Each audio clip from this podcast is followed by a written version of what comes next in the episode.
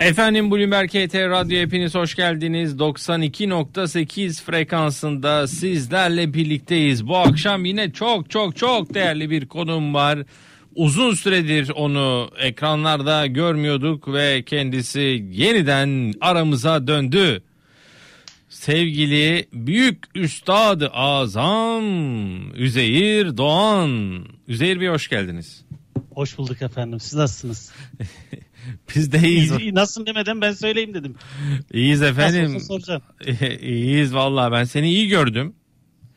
Hani Şükür. bayağı bir iyi gördüm yani anladın değil mi? İyi iyi. İyiyim. İyisin, İyi. iyisin, iyisin. İyi. Hiç formundan hiç kaybetmiyorsun yani. Zerre yani böyle şeyim yok. Ya ne olacak bizim bu halimiz Üzeyir Doğan? Ne zaman vereceğiz bu aldığımız fazlalıkları? Valla nasip. Nasip sen spora spora spor spora başlamayacak mısın? Ee, şu an pek müsait değilim abi. Ara- milli, milli takım maçlarıyla başlamıştım. Çok keyif almadım. Sonra spor yapmayı da bıraktım. Baktım onlar yıllardır emek harcıyorlar olmuyor. Ben hiç harcamayayım dedim. Hakikaten ama milli takım çok iyi oynuyor. Ee, Nerede? e, reklamlarda. Reklam. ben dün öyle yazdım. yani oyuncularımız çok iyi oynuyorlar e, ama reklamlarda. Ya tabii maalesef üzüldük ya şakasını yapıyoruz ama ayak kırıklığı oldu bizim için Avrupa Şampiyonası. İnşallah darısı Dünya Kupası'na mı diyelim? Efendim bu arada Cumhurbaşkanı Erdoğan e, şu dakikalarda kabine sonrası açıklamalar yapıyor. E, bu salgına dair bir haber gelirse biz de paylaşacağız. Salgının e, nedeniyle alınan önlemlere dair daha doğru bir ifadeyle canlı yayında sizlere ifade ederiz. Gedik Yatırım Yatırım Danışmanlığı Müdürü Üzeyir Doğan bu akşam bizlerle her pazartesi olduğu gibi e, sorularınızı, mesajlarınızı bizlerle paylaşabilirsiniz. Hem Twitter'dan bizi izleyen hem YouTube'dan bizi izleyen dinleyicilerimize selamlarımızı ve sevgilerimizi iletiyoruz. Canlı yayınımızın telefon numarasını da anons edeyim. 0212 255 59 20 0212 255 59 20'den Üzeyir Doğan'a sorularınızı bizlere iletebilirsiniz. Önce piyasayla başlayalım. Geçen haftadan tabii bir FED sarsıntısı vardı yeni haftayla beraber. E, bu biraz sanki unutulmuş gibi görünüyor. Yurt dışı endeksler çok iyi. Altın yeniden yukarıda 1783'e kadar gelmiş ons altın. Bizim borsamızda yukarıda kapattı. Gün içerisinde gitgeller oldu. Ee, ama kur da yukarıda 8.77 8.80'in kıyısından döndük bugün gün içerisinde. Borsamız 0.5 primliydi yanlış hatırlamıyorsam. Ee, nasıl değerlendiriyorsun? İstersen genel bir piyasa yorumuyla başlayalım Üstad. Aslında e, aslında Barış Cumhurbaşkanı açıklamalarıyla belki başlamakta fayda var. Çünkü geçen hafta hatırlanacak olursa daha doğrusu önceki hafta biz 5 gün boyunca NATO zirvesi beklentisiyle e, yükselen bir piyasa görmüştük. Gayet olumlu bir tablo vardı. Daha sonra geçtiğimiz hafta bunun hepsini verdik ilk 3 günde. E, Perşembe günü de ve Cuma günü de FED fiyatlamasını yaparak bu satışların daha da sertleşmesine sebebiyet verdik. Böylelikle önceki hafta aldığımızın tamamını geri vermiştik. Yani önemli gündem maddelerinden bir tanesi NATO'ydu. Şu an Cumhurbaşkanı'nın yaptığı e, açıklamalara baktığımızda yine bu NATO zirvesine atıf var. E, bu da önemli olacak. Burada NATO nice can yakıcı meselede kendisinden beklenen güçlü iradeyi ortaya koyamamıştır diyor. Yakın bölgemizde son 10 yılda yaşanan hadiselerde NATO'nun güvenilir şemsiye konumunu sergilemediği görülmüştür. Yani aslında e, bu toplantıdan e, çok e, arzu ettiğimiz sonuçlar almadığımızın e, aslında bir deklaresi tekrar. E, benzer şekilde Amerika ile e, ilişkilerde de zaten e, piyasa çok fazla bir yol kat edilemediğini e, görmüştü ve bu neticede de bir miktar bozulma vardı. Bu da onun teyidi oldu baktığımızda aslında. E, bu önemli bir başlık. Bunun belki yansımalarını yarın da yine fiyatlamalarda kısmi de olsa belki görebiliriz. Bugün gerçi e, kur tarafında önemli bir reaksiyon yaratmadı baktığımızda bu açıklamalar ama e, ben e, önemli olduğu kanadı, kanaatindeyim. E, çünkü bu NATO zirvesiyle Türkiye'nin Batı toplumuyla entegrasyonu konusunda e, pozitif gelişmeler olabileceği beklentisi vardı ama yakın çevremizdeki gelişmeler başta olmak üzere NATO'dan o arzu edilen e, yaklaşımı e, alamadığımız gözüküyor. Bu da bir e, risk bana kalırsa. E, diğer taraftan senin de bahsettiğin gibi FED konusu vardı. Perşembe ve Cuma günde biz e, FED'i fiyatladık. E, Fed aslında e, bugüne kadarki söylemini değiştirdi ve e, bugün Fed üyelerinden gelen bazı açıklamalara baktığımızda ise artık varlık alım programının yakında başlayacağını algılıyoruz. Bu hani hemen bir ay iki ay içinde olmayabilir belki ama e, yani yakın gelecekte artık bunun adının konduğunu bir süre sonra varlık alım programının azaltılması konusunda e, takvimlerinde işlemeye başladığını görüyor olacağız. Bu açıdan Fed'de ciddi bir söylem değişimi oldu. Çünkü Fed daha önce hep şunu söylüyordu. Evet enflasyon yüksek ama korkmayın bu tek seferlik gelişmelerden kaynaklı. İşte emtia fiyatları çok hızlı yükseldi. Biz e, pandemiyle mücadele için gereğinden fazla parasal ve e, maliye politikalarında gevşeme yaptık. E, bunların bu tarafta etkileri vardı. E, bu etkiler ortadan kalktıktan sonra e, biz enflasyonda daha normal rakamları göreceğiz diyordu. E, ve bu nedenle de aceleci olmayacağını sıkça vurguluyordu. Ama geçtiğimiz haftaki toplantıda garip bir ifade kullandılar. Yani bu varlık kalım programını azaltmayı, konuşmayı konuşma toplantısı gibi. Evet. Yani e, bu konu konuşuldu artık. Yani bunun konuşmayı konuşması işte yok kenardan girdik şeyinden çıktık olay yok. Artık e, Fed e, bu varlık kalım programının azaltılmasını konuşuyor. konuşuyor. E, zamanlaması sadece belli değil. E, bu açıdan e, bir politika değişiminin işaretiydi bu. Ee, belki 2013 Bernanke'nin açıklaması kadar keskin sonuçlar olmayacaktır ama yine de piyasa üzerinde bunun olumsuz etkilerini görüyor olacağız ve bana kalırsa e, geçtiğimiz haftaki olumsuz etkiler sadece bunun bir fragmanı. Önümüzdeki dönemde güçlü bir veri, bu varlık alım programının azaltılmasına yönelik verilecek yeni bir mesaj e, çok daha sert fiyatlamalar getirilebilir. Yani o nedenle bundan sonra biraz daha dikkatli olmak gerekiyor. Daha önce hep şunu tartışıyorduk. Enflasyon mu, büyüme mi? İşte ve gelen verilerde işte piyasa iyi reaksiyon verirse işte büyümeyi satın aldı piyasa. Kötü veri şey kötü fiyatlama olursa da işte varlık kalım programını azaltmasını aldı vesaire diyecektik. Şu anda bundan sonraki süreçte ben e, burada hikayenin bu varlık kalım programının azaltılması ekseninde döneceği kanaatliyim. Bunun da bir süre en azından ilk başta e, piyasalarda baskı oluşturacağını düşünüyorum ama 2013 Mayıs'ındaki kadar e, sert bir döngüyü de getireceğini düşünmüyorum. Onu da ifade edeyim. Peki bir telefon alacağım 0212 255 59 20'de. Dursun Bey iyi akşamlar. Dursun Bey radyonuzu kapatır mısınız? Bizi telefondan duyun. Kapattım Barış Bey nasılsınız? Sağ olun hoş geldiniz. Buyurun efendim. Ya sağ olun ben Üzeyir Bey'e kısaca hemen e, şu Bağfaş'ı soracaktım. Ne olacak bu? Patladı mı bizim elimizde yoksa bir müddet sonra canlanır mı yine? Bağfaş evet. Valla yani burada bir şey Kapatıyorum teşekkür ederim. Teşekkürler. Ee, sonuçta e, önemli bir haber geldi biliyorsunuz. Ee, bu haber faaliyetlerinin durdurulması konusunda bu Marmara Denizi'ndeki müsilaj konularla ilgili, aynı müsilajla ilgili e, şirket sahibinin yaptığı açıklamalarda e, böyle bir durumun söz konusu olmadığı, çıkan tek attığın işte e, alçı oldu. Bunun da işte belli açılarda değerlendirildiği vesaire yönünde. E, yani gelişmeleri izleyip göreceğiz. Sonuçta e, Türkiye'nin en büyük tesislerinden bir tanesi. E, bir noktada atıl kalacağını düşünmüyorum ama e, gerçekten yakın izleme pazarına geçmiş olması da e, ciddi sıkıntı oluşturuyor. Yani herhangi bir öneri verebilmek gerçekten çok zor. Vadeyi tahmin etmek ya da bununla ilgili düzenlemeleri tahmin etmek çok zor ama ben e, hani orta Şirket uzun ne diyor hocam? Bizde e, sorun yok şöyle, diyor. Değil mi? Bizde sorun yok diyor. Biz bununla ilgili yeni bir yatırım yapmayacağız şeklinde bir açıklaması vardı ama e, burada Çevre ve Şehircilik Bakanlığı'na yapılan açıklamaysa sorun var diyor. ve bu sorun 50 gün içinde çözülmesi üretim durdurulacak diyor. Yani e, aslında şirketle Çevre ve Şehircilik Bakanlığı arasında da bir fikir aykırılığı var. Şirket de ee, diyor ki ben yatırım yapmayacağım. Aynen. Allah Allah. Ee, e peki nasıl orta yani, yol nasıl bulunacak? Bilmiyorum yani bir şekilde e, bulunacaktır diye düşünüyorum. Sonuçta Türkiye'nin en büyük tesislerinden bir tanesi bu alanda. E, hani bunun e, ıskartaya çıkarılması bana çok olası gelmiyor ama dediğim gibi e, tahmin etmek de zor. Diğer tarafta da koskoca Marmara Denizi eğer bir zarar varsa ki e, Çevre Şehircilik Bakanlığı bunun olduğunu söylüyor. E, bugün nedenle bu uyarı veriliyor zaten yoksa e, şeyden değil. E, ben e, sürecin riskli olduğunu düşünüyorum. E, Türkiye'de de bu tarz konular e, hukuki platforma falan taşındığında ya da böyle e, mu, e, arada e, şeyler kaldığında e, uzayabiliyor süreçler. O nedenle e, şu gün şu olur diyebilmek gerçekten mümkün değil. E, hani izleyip göreceğiz ama e, oldukça e, riskli bir hal aldı bu süreç. E, onu söyleyebilirim. Yani e, hakikaten bilemedim ya. Burada bir Ee, ciddi bir belirsizlik var. Yatırımcılar tarafı tabii burada em, e, maalesef hani e, zararı gören taraf mı diyelim. Ee, Aynen. Bu belirsizlikten en çok etkilenen taraf. Bize de çok mesaj geliyor Bağfaş'la ilgili.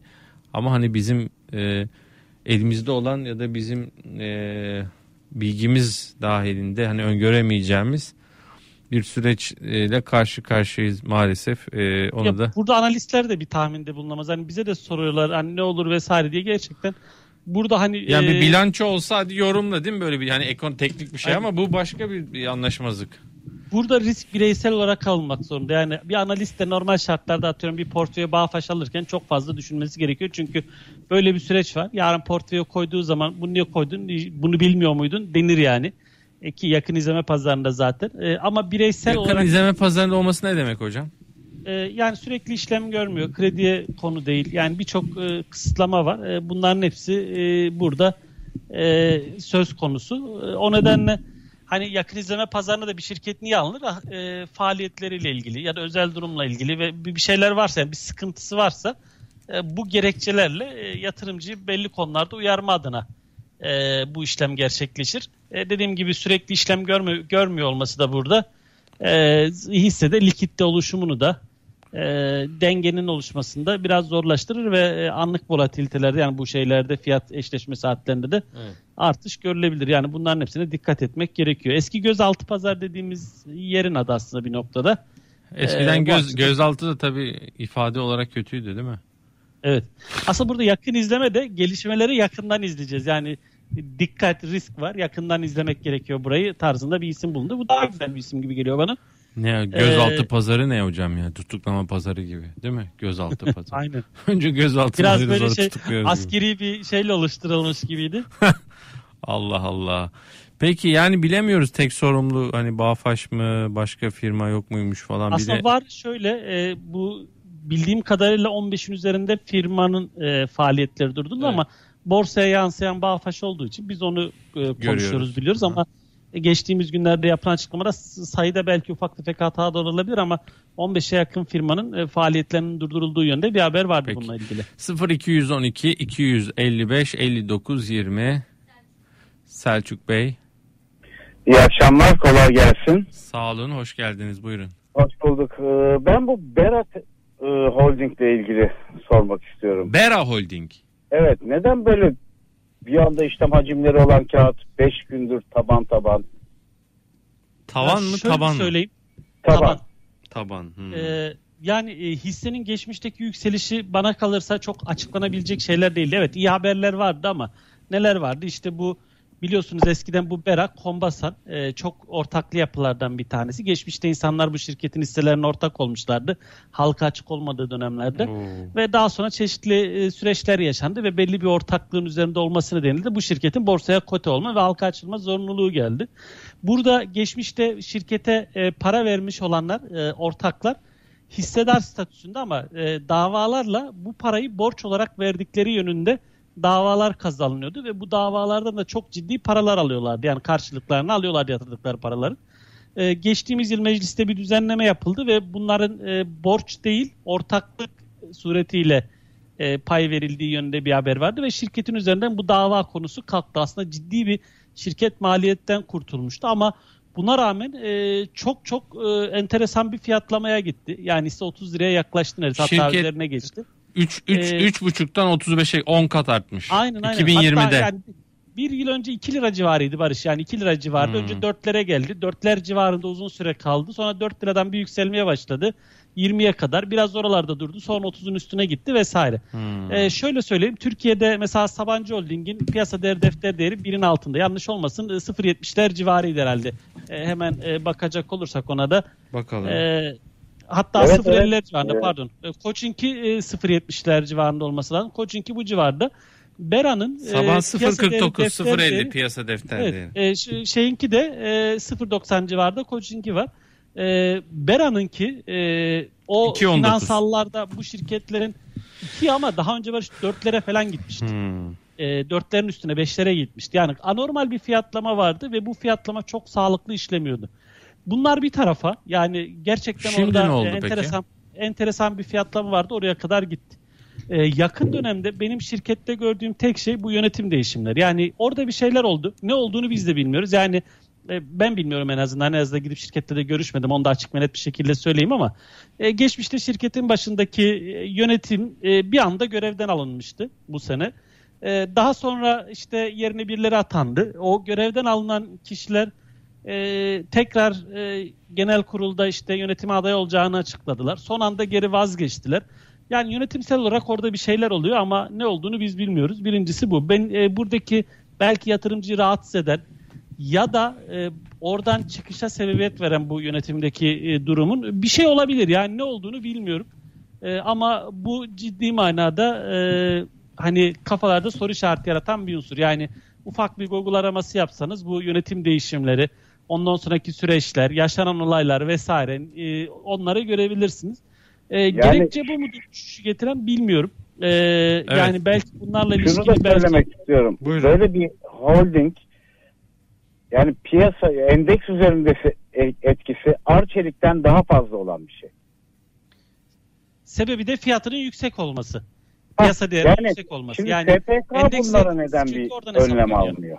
SPK neden yani, önlem almıyor? Ne nasıl bu, bir önlem bu, alacak? Işte bu kadar bu kadar yükselirken ya buna bir bakmaları gerekmiyor mu? Niye bu kadar yükseliyor? Ben buna ne var? ben buna katılıyorum Üzeyir abi. Neden? Şöyle söyleyeyim. İzleyicimize teşekkür ederiz bu arada. İyi akşamlar dileyelim. Ee, bizde genelde şöyle oluyor. Yanlışsam düzelt. Genelde yükselişlerde yatırımcılar tarafında da düzenleyici bence otorite tarafında pek bir ne oluyor o hareketi söz konusu olmuyor ama sert düşüşler başladığında bu sefer e, hem yatırımcı tarafı hem de belki düzenleyici otorite müdahale ediyor gibi bana geliyor. Gözlemim bu. Sebebi şu düşerken e, volatilite daha çok oluyor. O anlık tepkiler, gidişler, gelişler oradaki şeylere giriyor ama e, yükselirken de şöyle bir durum var. Yani SPK kimse gerçekten bir şey ses... şey bekliyoruz. Yani SPK'da bir analistin şey olması lazım. Yani atıyorum holdingler şu değerin üstüne çıkarsa uyarı vereceğiz. Bunu yaparsa altına gidecek vesaire gibi. E, bu da çok zor. Yani bunu SPK'nın yapması da doğru değil. Müm- mümkün de değil. Biraz yatırımcının da kendini görmesi ve bilmesi gerekiyor. Yani bir şirket e, 2 liradan işte 35 liraya gittiyse yatırımcının da oturup bir düşünmesi lazım. Ya bu şirkette ne olmuş olabilir de böyle bir hareket olmuş olabilir diye düşünmesi lazım. Ee, yani burada biraz iş yatırımcıya kalıyor. Ben SPK'nın elinde değnek çok gidenin tepesine vur, çok düşeni alttan tut. Yani böyle bir görev ve sorumluluğu olduğu kanaatinde e, değilim açıkçası. Zaten birçok uyarılar yapılıyor. E, yeri geldiği zaman e, yükselişlerde özel durum var mıdır yok mudur? Volatilite bazı tedbir sistemleri devreye girebiliyor. Ama onun haricinde arz ve talep dengesi oluşturuyor. Hisse kademeli bir şekilde yukarı gidiyor. Yani sen aşırı değerlendin diyemezsiniz. Yani grafiğe baktığınız zaman bugün %2 yükselmiş, bugün %1 düşmüş.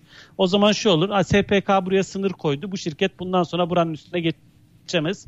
Böyle bir algı oluşur. Yani o çok e, şey değil. Gerçekten bazı hisseler çok anormal yükseliyor. Tavan tavan tavan gidiyor. Burada olay belki çok yok ama o tarz hareketlerde de zaten şirket SPK, de diyor ki e, e tamam bir şey şirket diyor ki olağanüstü bir durum yoktur. Hadi bakalım. Ama SPK Borsa İstanbul orada en azından uyarı yapmış oluyor. Arkadaşım burada bir şey var biz de bunu istiyoruz ama şirket yok diyor.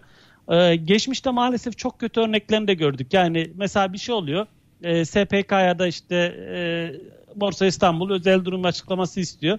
Herhangi bir durum yoktur diyor.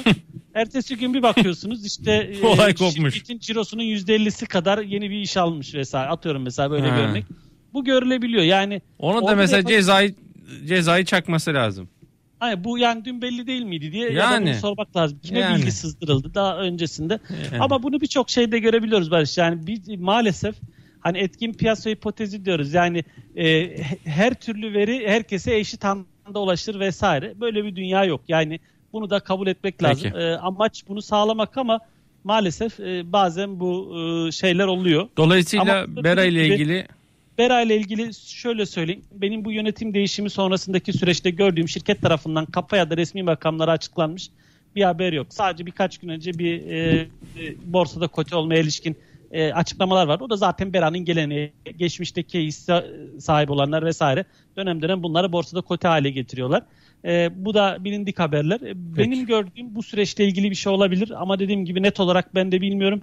Ama hala da fiyatın ucuz olduğunu düşünmüyorum. Yani 35'ten 15'e geldi. Burası ucuz mu dersen diğer holdinglerle kıyasladığımda ben o iskontoyu bu fiyatta bile görmüyorum açık ve net söyleyeyim. 0212 255 59 20 Serkan Bey iyi akşamlar. İyi akşamlar Barış Bey. İyi yayınlar. Üzeyir abi iyi yayınlar. Kolay gelsin. Teşekkür İyi ederiz. akşamlar, iyi Buyurun yayınlar. efendim. Ee, Üzeyir abi ben şey soracaktım. Bu ALYGO, Alarko Gayri Yatırım Ortaklığı. Ee, yani şu anda piyasa değeri, defter değeri 0.72'lerde, FK'sı 3.5'larda. Tabii şu son zamanlarda e, endeks de bayağı bir düştü. Bu daha fazla düştü. Ee, acaba e, ne düşünürsünüz ALYGO hakkında Üzeyir abi?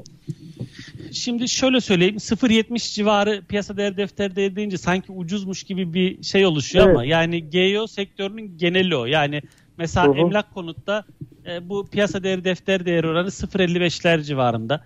Mesela Torunlar GEO de pardon e, e, Torunlar GEO'ya bakalım mesela. Bakalım. E, hemen rakamı söyleyeyim. E, 0.35'ler civarında.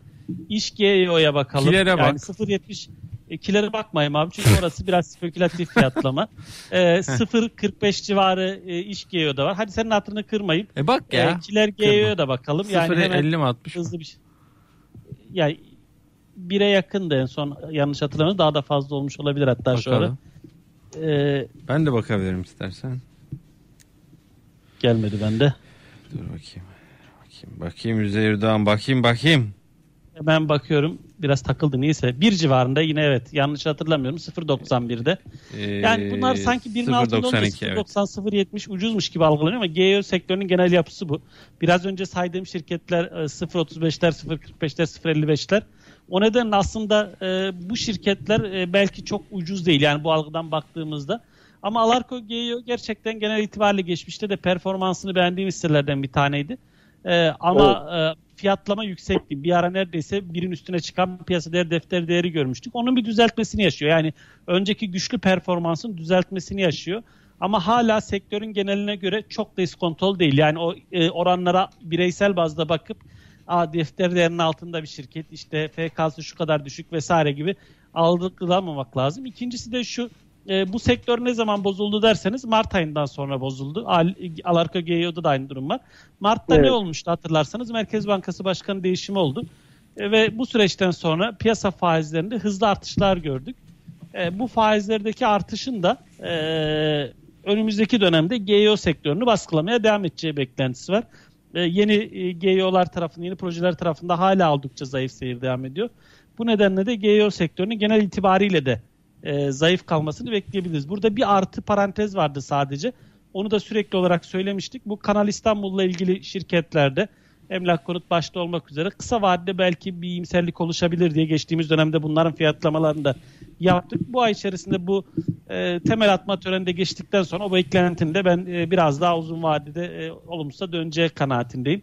E, yüksek faizler nedeniyle de GEO sektörünün biraz daha e, zayıf kalacağını düşünüyorum açıkçası.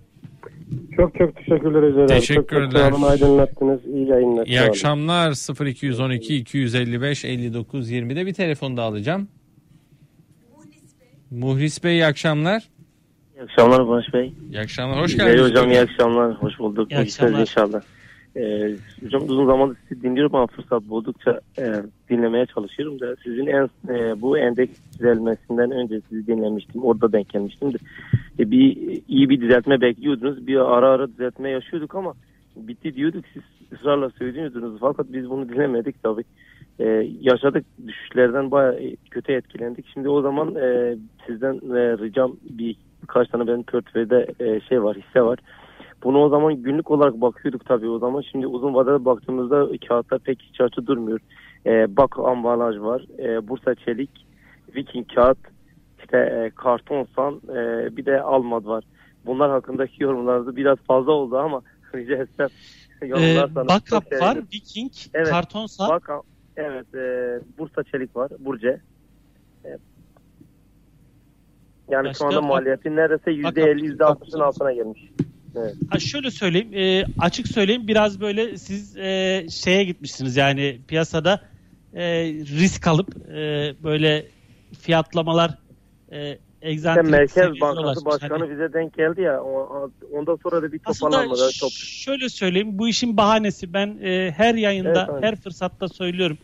E, geçen senenin çok sert yükselmiş. Küçük ve orta ölçekli şirketlerinin tamamında bu hisseleri küçük yatırımcıya pazarlayan e, kaba bir tabirle kullanacağım ama Estağfurullah. Üstad vesaire adıyla geçen kişileri Hüstad. küçük yatırımcıya bir şekilde e, hani nasıl bir tabir söyleyeyim pazarlayan ve küçük yatırımcıya bu hisseleri aldıran insanlar e, ortadan kayboldu. Yani herkesin elinde şu anda geçen seneden çok fazla fiyatlanmış aşırı fiyatlı e, aslında o değeri etmeyecek hisseler var ve herkes bu hisseler düşüyor ne yapacağız bunun ve e, bu küçük yatırımcı da burada e, birçoğu çakıldı kaldı. Ben Barış bu yayınlarda da çok fazla söylemiştim. Şu cümleyi hatırlarsın belki. Sizin değil belki torununuzun görmeyeceği fiyatlar oluşuyor. Borsa İstanbul'un bazı şirketlerinde. Söyledim Bunlara bunu. Karşı, e, çok dikkatli olmak lazım. E, buradaki bu furyaya kapılmamak lazım.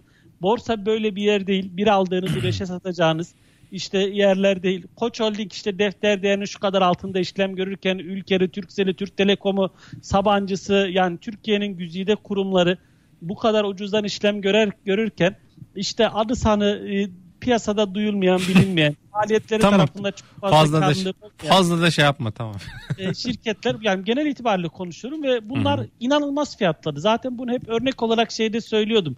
E, BIST eksi e, BIST 100 endeksi yani küçük ve orta ölçekli şirketlerin bulunduğu endekslerde e, inanılmaz böyle bir yüksek fiyatlama vardı. Oranın sert düzeltmelerini yapıyoruz ve ben bu düzeltme sürecinin onlarda bittiği kanaatinde değilim. Yani geçen sene gereksiz yere anormal yükselmiş, arkasını doldurabilecek hikayesi olmayan e, şu aşamada belli bir ölçüde düzeltmiş düzeltme yapmış olan şirketlerin henüz daha düzeltmelerinde sonuna geldiği kanaatinde değilim. Eğer düzeltme yapmadıysa zaten e, çok iyi bir fırsatınız var demektir kaçmak için belki. Onlardan da öyle bir kaçış gerekebilir diye düşünüyorum. Şimdi bu şirketlere bakacak olursak Bakap mesela e, 4-5 piyasa değer defter değerine kadar çıkmış. Yani geçtiğimiz yılki performansı e, burada da inanılmaz rakamlar var. Yani hemen hemen baktığımızda 4,5 liradan 30 liraya kadar çıkan bir hisse görüyoruz. Yine e, Viking'e baktığımızda açık söyleyeyim bugüne kadar hiçbir şekilde öneri listemizde olan hisseler değildi. E, şimdi bu hisse e, hemen 2000 yılların başında e, 1.2 lira civarında daha sonra e, geldiği seviyeler 9 lira 10 lira civarı. E, yani e, ciddi fiyatlamalar var. E, yine aynı şekilde Kartonsan e, dönem dönem e, bu bedelsiz sermaye arttırımı furyasıyla beraber e, çok güçlü fiyatlamalar vardı. Hisse bir dönem 25 liraydı. Daha sonra bedelsiz sermaye arttırımı öncesinde 131 lira. Bu bölünmüş fiyatlarla, bölünmemiş fiyatlarla inanılmaz yüksek rakamlar vardı ve sermaye arttırımından sonra hızlı bir düzeltme yaşadı. Yine Burcu'ya baktığımızda burada e, hareketleri e, gör, gördüğümüzde geçen sene yine burada e, inanılmaz e, fiyatlamalar vardı. 5 lira civarından işte 33-35 liraya kadar çıkan bir şirket vardı Hı hı. ve bir dönem anormal hızlı çıkmıştı. Şimdi onların düzeltmesini yaşıyor. Yani bu şirketlerin tamamında 2020 yılı içerisindeki performans e, ekonominin hayatın dinamikleriyle çok uyumlu değildi ve ben hala bu şirketlerin e, tamamında da e, iskontol olduğunu söyleyemem. Yani hala mevcut fiyatların e, ciddi riskler teşkil ettiği kanaatindeyim. E, bunlardan biraz ben mesafeli durmanın da faydalı olduğunu düşünüyorum. Dediğim gibi sadece bu şirketler üzerinde değil özellikle geçen yıl e, 1'e 5, 10, 15 yapmış şirketlerde e, dikkatli olunmasında fayda var. Yani geçen sene bir şekilde yatırımcıya pazarlanmış bu şirketlerden, gruplardan, sosyal medyalardan vesaire paylaşılmış hisselere karşı biraz dikkatli olmak gerekiyor. Hepsi bu şekilde belki pazarlanmadı ama diğerlerine ayak uydurdular. Yani şirketler arasında da o gittiyse bu da gider, o gittiyse bu da gider. Yatırımcı bu tarz şirketlerin hepsine bir ilgi göstermişti. Şu an o ilgi yok ve fiyatlar normalizasyona geliyor. Bu ciddi risk.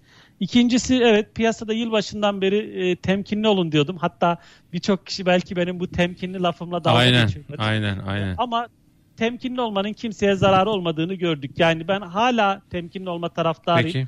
Bu sefer temkinli olmanın seba- sebebi bizden değil, yurt dışı kaynaklı. Ben e, hatırlarsan seni birkaç haftadır, birkaç hafta yayınlarda S&P konusunda e, şey yapıyordum. S&P'de de ben bir düzeltme başladığını düşünüyorum ve önümüzdeki dönemde bunun daha da sertleşeceğini düşünüyorum. Bugün tepki vermiş olması da e, bu fikrimi değiştirmiyor. Oradan kaynaklı bizim Borsa İstanbul'a da e, bir olumsuzluk dalgası gelebilir diye düşünüyorum. Peki e, yurt dışındaki bugünkü geçen haftanın düşüşün üzerine bu tepkiyi de kalıcı görmüyorsun yukarı tepkiyi. Kesinlikle, kesinlikle. Bir telefon daha alacağım sonra araya gideceğim. Abdullah Bey iyi akşamlar. İyi akşamlar Barış Bey. Hoş geldiniz buyurun. Ee, Üzeyir bir sorum olacaktı ama Türk Hava Yolları ve Yapı Kredi Bankası hakkında ne düşünüyor? Bir de Üzeyir Bey'e ne sorsak yani pahalı diyor. Yani Üzeyir Bey neye alalım yani onu bize söylesin o zaman biz onları alalım. Aslında Tamam. birçok yayında söylüyorum. Turkcell olabilir, Türk Telekom olabilir, Ülker olabilir, Koç Holding olabilir, Sabancı olabilir, Şok olabilir, Mavi olabilir. Yani şu an ilk aklıma gelen ucuz diye sayabildiklerim bunlar. Yani Ama onlar ilgi çekmiyor galiba anlamadım nedense. Yok abi zaten bizde öyle o biraz önce söylenen hisseler hatlarını ben de bilmiyorum ama Yapı Kredi ile Türk Hava Yolları da yani Türkiye'nin güzide firmalarından. Evet Tabii. orada şöyle ben Türk Hava Yolları konusunda hatırlanacak olursa yani e, iki hafta öncesine kadar temkinli olun diyordum ama iki hafta önce orada görüşüm biraz değiştirdiğimi söyledim. İlerleyen dönemde çünkü e, endekse göre de pozitif kalabilir diye çünkü pandemi koşulları çok ciddi değişti. Yani şu anki süreçte sanki tüm dünya bu pandemiyi geride bırakmış gibi bir e, atmosfer oluşuyor. Özellikle benim fikrimi değiştiren konuya da Şunu söyleyeyim. ekleyeyim özür dilerim. 1 Temmuz'dan itibaren tüm kısıtlamalar kalkacağını açıkladı Cumhurbaşkanı Erdoğan. E, Bu da kesinlikle sektöre pozitif katkı sağlayacak. E, Benim fikrimi değiştiren temel konuysa bizdeki aşılama vesaire hızından ziyade elbette onlar da önemli ama Avrupa Birliği bundan iki hafta önce bir karar almıştı Barış hatırlarsan. E, 1 Temmuz itibariyle aşı olanların serbest dolaşımının e, başlaması yönünde. Bunun üye ülkeler tarafından onayladıktan sonra devreye alınacağı ifade edilmişti. Bu pandeminin dönüşümüyle ilgili bugüne kadarki o bir buçuk yıllık sürecin ardından almış en önemli karar. Yani 27 Avrupa Birliği üyesi ülkesi içerisinde aşı olanların serbest dolaşımına başlaması. Yani bu şu ifade ediyor. Hayat normale dönüyor. Ee, devamında ne olacak? İşte dünyanın geri kalan yerlerinde de e, o lisanslı aşılar olanların, aşı pasaportu olanların e, serbest dolaşımın açılabileceği e, o anlam ortaya çıkıyor. Bu da aslında dünya ticaretinin, dünya ekonomisinin normale dönüşü konusunda ciddi bir e, dönüm noktasıydı. Bana kalırsa bu pandeminin bugüne kadar alınmış en önemli kararı buydu ve ben ondan sonra pandemi konusunda daha iyimser olmaya başladım ve havacılık sektörü de bu süreçte e, hala izlenmeye, takip edilmeye devam edebilir diye düşünüyordum. Hala da aynı kanaatteyim. Ama E, ilerleyen dönemde bunun etkilerini kısmen görüyor olacağız. Hmm. Son zamanda ciddi bir fiyatlama yaptı ama ben e, Durdu hala gibi o fiyatlama. e, bu durdu ama endeksin çok kötü olduğu bir yerde durdu. Yani endeks biraz toparlasaydı burada da muhtemelen e, gidişi görüyor olacaktık. Endeksteki olumsuz tabloya rağmen burası durum gitme düşmüyor. Görüntümüz, bağlantımız. Heh. Üzeyir Doğan'la bağlantımızda ufak bir sorun yaşıyor şu dakikalarda. Bir bir araya gidelim isterseniz. Arkadaşlar aranın ardından e, Üzeyir Doğan'la olan sohbetimizi e, sürdüreceğiz. Bağlantımızda bu arada bir yenilemiş. Ha Üzeyir Doğan geldin mi yeniden? Sesi. Sesi rica ederim. İnternet altyapımız maalesef. Geldi mi sesim? Geldi şu an geliyor evet. Tam e, işte endeks düşerken o e, durdu hani kendini korudu diye anlatıyordun. Lütfen devam et. Evet yani orada şöyle söyleyeyim yani e, endekse göre güçlü kaldı. O güçlü kalma devam edecektir ama endeks eğer düşmeye devam ederse e, Türk Hava Yolları da hani ekstra performans getirmede zorlanabilir. Yani artı tarafta kalamayabilir ama yine de e, endekse nazaran kayıplar en azından daha az olabilir. Biraz daha defansif özelliği olduğunu düşünüyorum. Bankalar tarafındaysa çok iyimser değilim. E, yakın dönemdeki bu tepkinin geçici olabileceğini düşünüyordum. Hala aynı kanaatteyim. Özellikle endekste düşüş getirecek hikayeler olduğunda likiditelerin kuvvetli olması nedeniyle yine ilk satılacak sektörlerden biri olabilir. En kötünün geride kaldığını düşünüyorum. E, ama şu anki oluşan tepkinin bir düzeltmesini yapmaya başladı gerçi ama e, bu tepkinin de bir trend dönüşü olduğunu henüz düşünmediğimi ifade etmiştim. Hala aynı kanalda kanaatteyim. E, en kötü fiyatlamalar geride kaldı ama o fiyatlamalara yakın bir bant oluşması e, bana kalırsa daha olası. Bir araya gidelim izninizle. Aranın ardından Gedik Yatırım Yatırım Danışmanlığı Müdürü Üzeyir Doğan'la sohbetimiz devam edecek.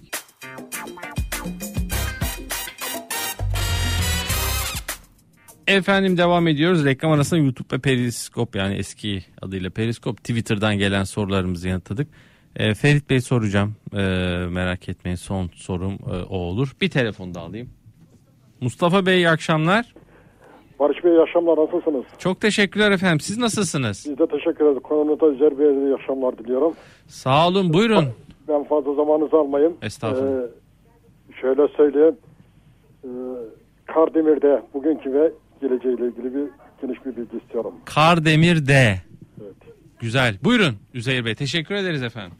Bir şey değil. Ee, şimdi şöyle söyleyeyim. Ee, demir çelik sektörü tarafında bir düzeltme var. Bu düzeltmede de ağırlıklı Çin'in bu emtia e, rezervlerini kullanmasıyla ilgili yaptığı açıklamaların da etkisi vardı. Genel itibariyle bir olumsuz fiyatlama gördük orada geçtiğimiz hafta endeksle beraber de. Ben orta uzun vadede bilançoların güçlü gelmeye devam edeceği. Bu nedenle de 3. ve 4. çeyrekte de e, e, yani ikinci çeyrek finansalların ardından 3. ve 4. çeyrekte de e, güçlü finansallarla şirketin güçlü kalmaya devam edeceğini düşünüyorum. Benim bu süreçte endeksteki düşüşle beraber yaşanan düşüşlerde e, alım fırsat olarak değerlendirilmesi gerektiğini düşündüğüm e, önemli hisselerden bir tanesi. Kardemir, Ereğli, İskenderun Demirçelik. Her üçü de bu süreçte endeksle beraber bir miktar daha olumsuz etkilenebilir. Çünkü dolar endeksi de yükseliyor.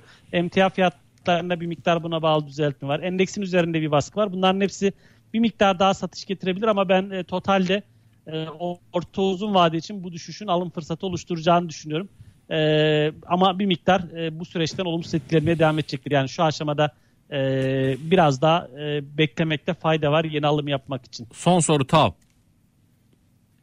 TAV biraz önce aslında Türk Hava Yolları için söylediklerimizi TAV için de söyleyebiliriz. TAV için avantajlardan bir tanesi de e, bunun da yurt dışı iştiraklerinin yani yurt dışı faaliyet alanlarının oldukça yoğun olması. Sadece Türkiye'ye bağımlı olmaması ya da ana şeyinin burası olmaması.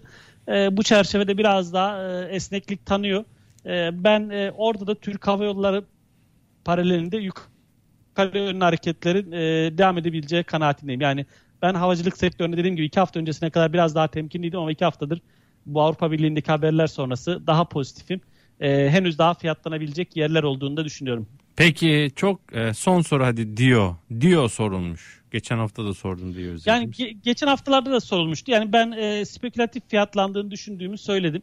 E, hem diyor da hem Marshall'da geçmiş dönemde e, fiyat hareketleri biraz e, hızlıydı. E, burada da e, ciddi e, çarpanlar var. Dörtlere yakın piyasa değer defteriyle işlem görüyor. Geçen seneye göre çok ciddi e, fiyatlanmalar vardı. Ee, ben o nedenle riskli görüyorum. Ciddi bir düzeltme sürecinde ikili tepe yaptıktan sonra hızlı geri çekilmeler de görülmüştü. Hala da trendin aşağı olduğu kanaatindeyim. Ucuz bulmuyorum açık söylemek gerekirse hatta pahalı bulduğum hisselerden biri. Peki geçen hafta da bakın e, Ahmet Bey mi? A- Alaaddin Bey yanıtlamışız. Çok teşekkür ederiz Üzeyir Doğan. Ben teşekkür ederim. Kendine çok dikkat et. İnşallah televizyonda da buluşuruz yakın Sen zamanda. Abi. İnşallah.